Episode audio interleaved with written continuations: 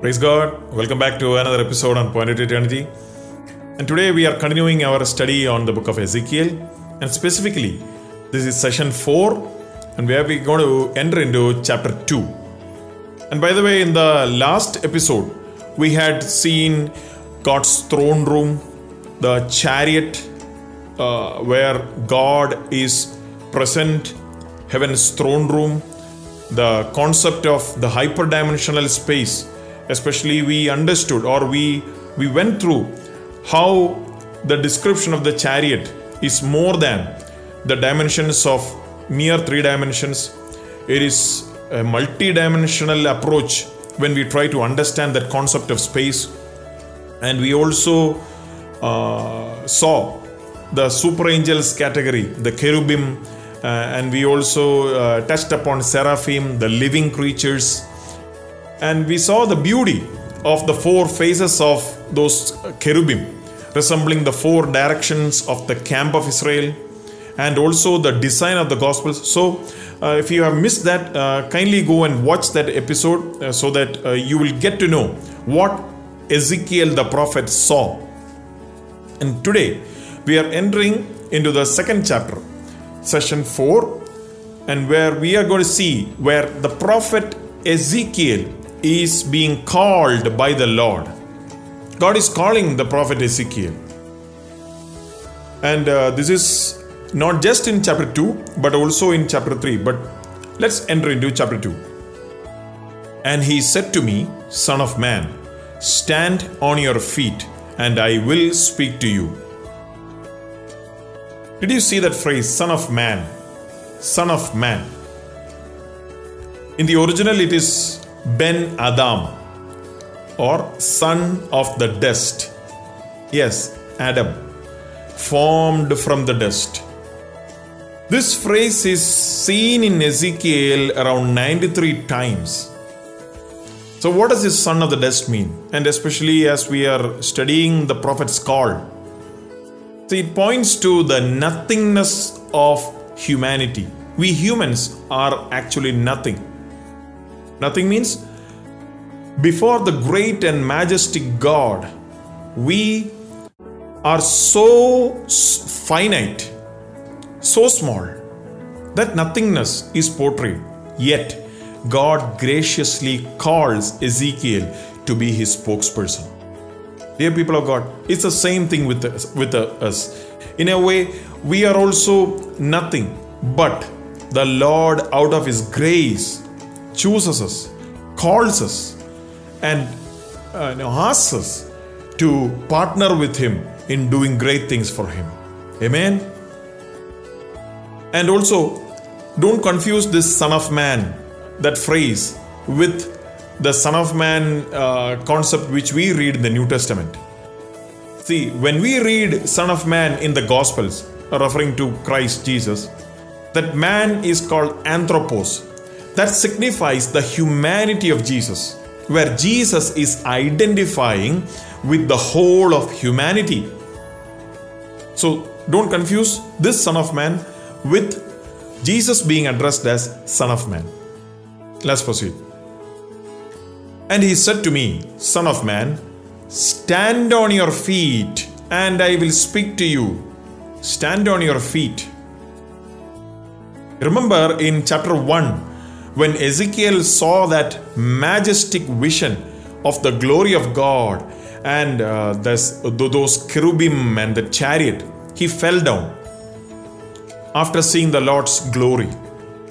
Now the Lord is telling him, Stand on your feet, Ezekiel. I want to speak to you. Stand up. Then the Spirit entered me when he spoke to me and set me on my feet, and I heard him who spoke to me the Spirit entered me. See, in the Old Testament, the Holy Spirit did not permanently indwell any person. At certain times, the Spirit came upon people temporarily for certain divine purposes. We so you see that in Exodus and Judges, in 1 Samuel, and also in Ezekiel. That was all a temporary coming down and uh, the Holy Spirit uh, taking control of a person's abilities and uh, making him or her do certain things. But compare this with the Holy Spirit indwelling a believer in the New Testament. Paul the Apostle says that we are sealed by the Holy Spirit for the day of redemption. You see that? In the New Testament, the Holy Spirit permanently indwells a person. Praise be to God. Wonderful contrast between the Old Testament and the New Testament way of how the Holy Spirit indwells a person. And he said to me, Son of man, I am sending you to the children of Israel, to a rebellious nation that has rebelled against me. They and their fathers have transgressed against me to this very day. Rebellious nation. That's a frequent term which we see in Ezekiel. You know, we see in the next 10 verses seven times that term rebellious nation. And altogether, that term is seen 17 times in this book. Such a powerful term. And also, I want you to see that word nation, rebellious nation. Normally, in the Old Testament Hebrew language, the word for nation is goy. And goy is used to signify all other nations except Israel. So, why do we see here nation being referred to Israel? See, the people of God, out of disobeying God, rebelling against God and His ways, has now temporarily become, in the words of Hosea, Lo Ammi, not my people. They have violated the precepts and commandments of God, and temporarily, for a time, they are not uh, God's people temporarily. Again, I say temporarily. That's why God addresses them as rebellious nation. And at this time, I want you to uh, think about the captivity of 70 years. We read about the captivity of uh, the people of Israel for a period of 70 years. The answer for why they went for 70 years is seen in Second Chronicles. Second Chronicles chapter 36, verse 21. It says, Why they were exiled to Babylon for exactly 70 years. See, according to the Levitical law, the people of Israel could work in their fields for six years continuously, and the eh, seventh year should be kept as a Sabbath for the land.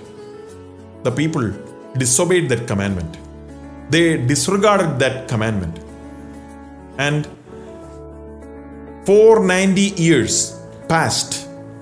They did not obey or they did not keep that law. And therefore, 70 Sabbaths were pending in the Lord's eyes. Therefore, God took the land away from this people for exactly 70 years. Do you see that? It's so serious thing. Be very careful with regard to what God says in His Word. We are not in any way uh, be bypassing or you know having a shortcut with regard to His Word. God is serious. Dear people of God, God is serious in His Word. The land was exactly taken away from the people for 70 years. For 70 years, the land was left idle when the people spent their time in a foreign land, in Babylon. We will uh, touch upon all those things uh, more in chapter 4. For they are impudent and stubborn children. I am sending you to them, and you shall say to them, Thus says the Lord God. Impudent and stubborn children we are going to hear these terms more often in this book. And watch this I am sending you. Ezekiel, we saw in chapter 1, he's a priest. Though he's a priest, he's now called by the Lord to function as a prophet. Dear people, when God calls, he will anoint.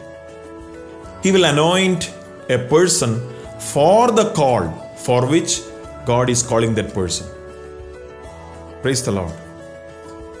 Thus says the Lord God. You see that terminology. Lord God. In the original, it is Adonai Yahweh. It is seen 114 times in this book alone. In the rest of the Old Testament, we see that phrase around 217 times totally. But in this book alone, we see that for 114 times. And also, this is a phrase which should be used very carefully. It was a capital offense if anyone used that phrase lightly. If anyone spoke on behalf of God, his life was at risk, especially if he used this phrase, Thus says the Lord God. The people of Israel will put that person to a test, and if that person failed that prophetic word, they will stone him to death. That was the command given by the Lord. And God tells Ezekiel to declare that what he says will be God's word. Dear people, to, today in the present time, many people use that phrase very loosely. Thus says the Lord God, or God says like this, and uh, He is telling me to tell you. Many people misuse that phrase.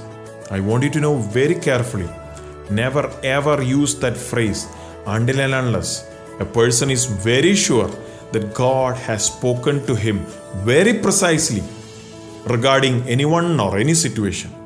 Do not ever use that phrase carelessly. Let's proceed. As for them, whether they are here or whether they refuse, for they are a rebellious house, yet they will know that a prophet has been among them.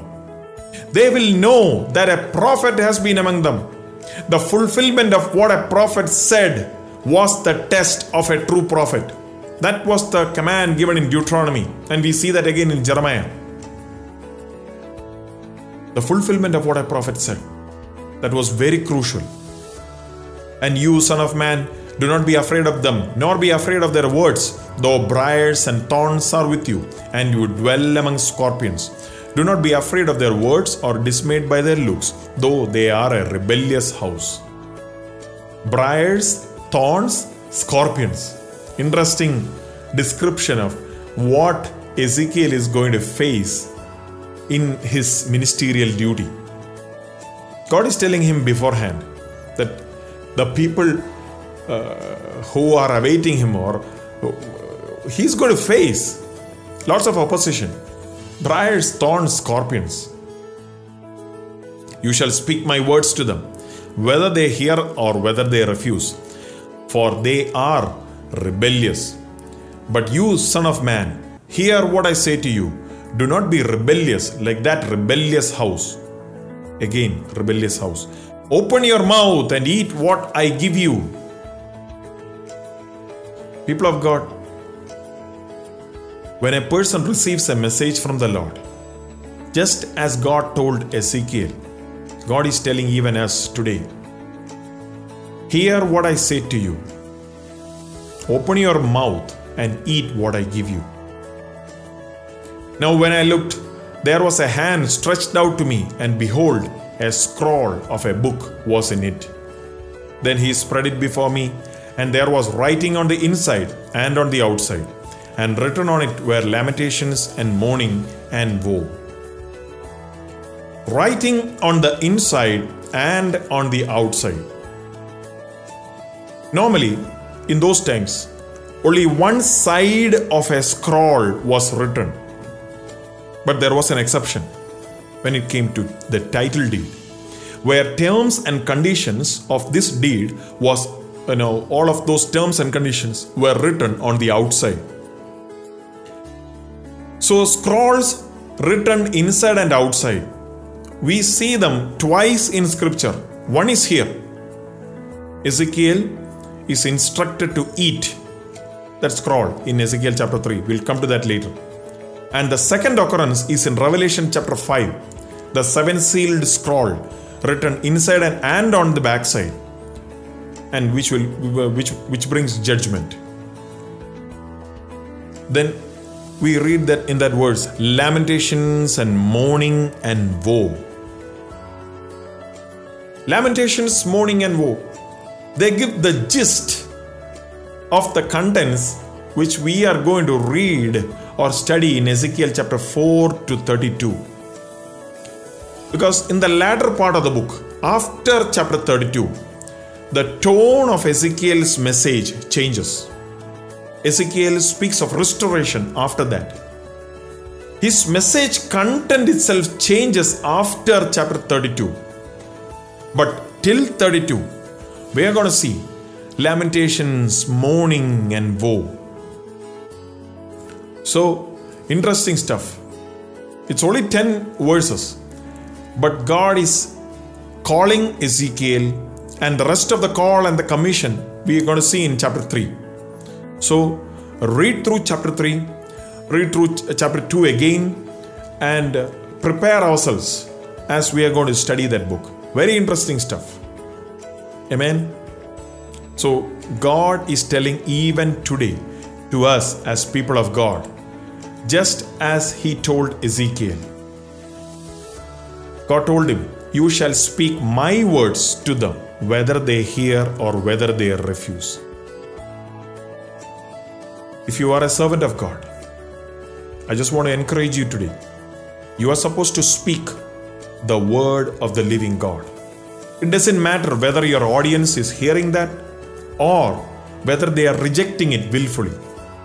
God will hold us accountable if we are not telling them what God has told us to declare to them. Don't worry, God is with us to strengthen us, to empower us. Remember, for the call for which God is calling you, God will anoint you, God will strengthen you, God will empower you. And all what we need to have is obey God's word as it is. Period. Add nothing more to it. Do not take away anything from it. Just declare His word to whatever circumstance, to whatever group of people to whom the Lord is sending you. Be faithful to the Lord. Amen. May the Lord help you to do that for His glory. Shall we pray? Father, we thank you for your word. And as we are going through your word, especially the book of Ezekiel, help us to understand its precepts and help us to apply it in and through our life for your glory, Lord. Help us to be your voice to a lost and dying generation, to a lost world. Help us to be the light of the world. Thank you, Father. Strengthen all my hearers and prepare us for your coming. In Jesus' name, we humbly pray. Amen.